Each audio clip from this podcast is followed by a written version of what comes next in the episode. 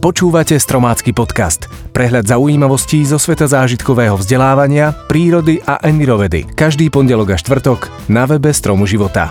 Dnes si povieme o včelom tanci, o zdravotných problémoch, ktoré nám môže spôsobiť znečistené prostredie a ochutnáme aj avokádo.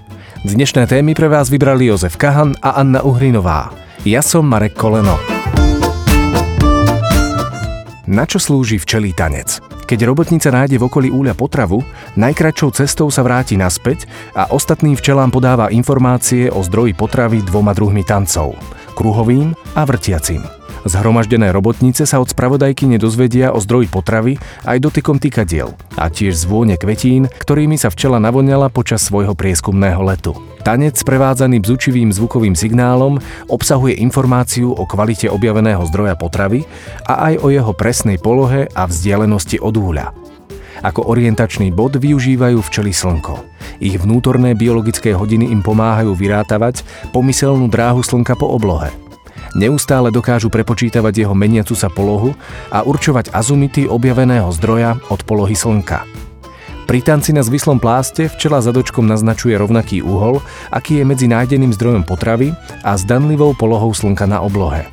Ak včela tancuje s pozdvihnutou hlavou, potravový zdroj sa nachádza v rovnakom smere, ako je poloha slnka. Ak má hlavu sklonenú, zdroj obživy bude situovaný opačným smerom.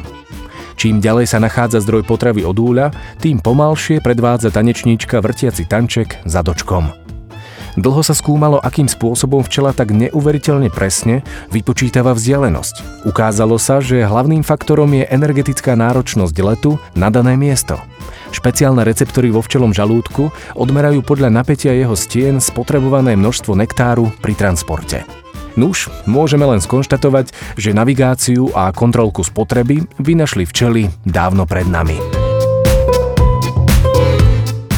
Životné prostredie sa podieľa na zdravotnom stave ľudskej populácie minimálne dvadsaťpäť percent. Vystavenie ľudí chemickým, fyzikálnym, biologickým i mikrobiologickým škodlivinám v životnom prostredí v kombinácii s ďalšími nepriaznivými podmienkami života je príčinou osemdesiatšesť percent predčasných úmrtí.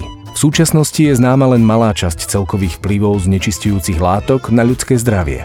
Napríklad prvými príznakmi pobytu v znečistenom ovzduší sú bolesti hlavy, podráždenie očí, hrdla a dýchacieho ústrojenstva. Vdychované chemikálie sa z pľúc dostávajú do krvi a postupne poškodzujú imunitný systém. Okrem toho môžu nastať ďalšie komplikácie, ktoré dnes ešte nevieme jednoznačne potvrdiť. Príkladom sú vrodené poruchy nervovej sústavy, cievne a mozgové príhody či sivý zákal.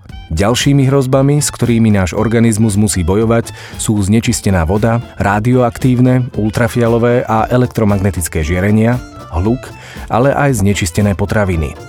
Najväčší počet úmrtí v dôsledku znečistenia životného prostredia zaznamenávame v najchudobnejších krajinách Ázie a Afriky. Dokonca aj spaľovanie biomasy v chudobných krajinách sa stalo príčinou globálnej zdravotnej epidémie. Zdravotníctvo následne rieši až dopady znečisteného prostredia a zameriava sa na odstránenie konkrétnej choroby alebo zdravotnej komplikácie. Nebolo by lepšie zamerať sa na riešenie prvotných príčin a dôsledne sa dožadovať čistého životného prostredia? Avokádo momentálne zažíva svoj veľký boom. Konzumuje ho takmer každá veková skupina. Čo je to vlastne za zázrak? Plod stromu Persea americana môže mať rôzny tvar i farbu. Od hruškovitého až po guľatý, a čo sa týka farby, býva zelené až čierne. Pestuje sa v tropických a subtropických oblastiach. Hoci patrí medzi ovocie, zvykne sa používať skôr ako zelenina. Miesto vysokého podielu sacharidov, ako sme pri ovoci zvyknutí, avokádo obsahuje vysoký podiel zdravých tukov, ktoré udržujú v tele nízku hladinu inzulínu.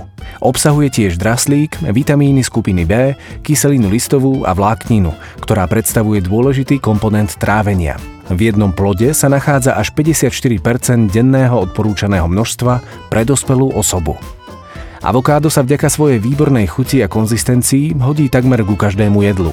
Pri kúpe si pamätajte, že zrelé avokádo by malo byť mäkké. Po otvorení môže zčernieť, no ak necháme v jednej jeho polovičke kôstku, černenie spomalíme. Prípadne môžeme pri jeho spracovaní pridávať citrónovú šťavu, čo zabráni zmene farby.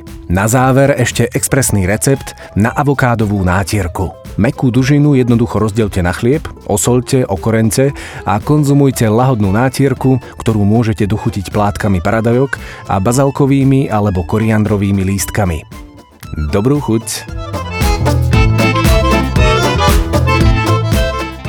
Marek sa pýta. Máte aj vy obľúbené ovocie alebo zeleninu?